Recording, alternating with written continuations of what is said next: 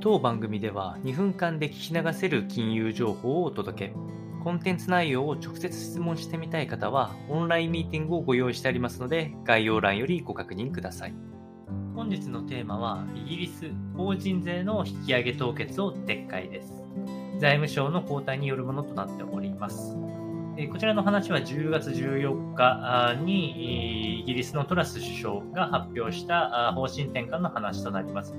えクワーテング財務省を更迭して、えー、後任にハント元財外務省の方を取り入れていくということですね。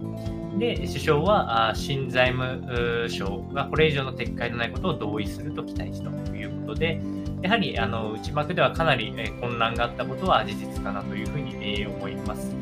で、えっとまあ、タイトルの通りではありますが、まあ、一部市場があ想定していたよりも過度で急速だった、えー、方針の財務の方針転換がそれが、まあ、混乱を招いてしまったので、えー、現時点で目標を実現する方法を変更する必要があるということになっておりました。えー、その結果、えっと、この決定により、えっと、来年の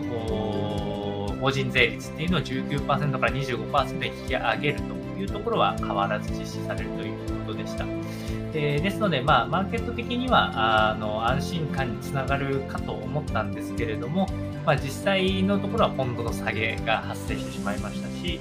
えーまあ、今後、どういう結果の着地が見,、えー、見定められないっていうことが、まあ、あの見えてきたかなっていう会見の一つかなと思うので、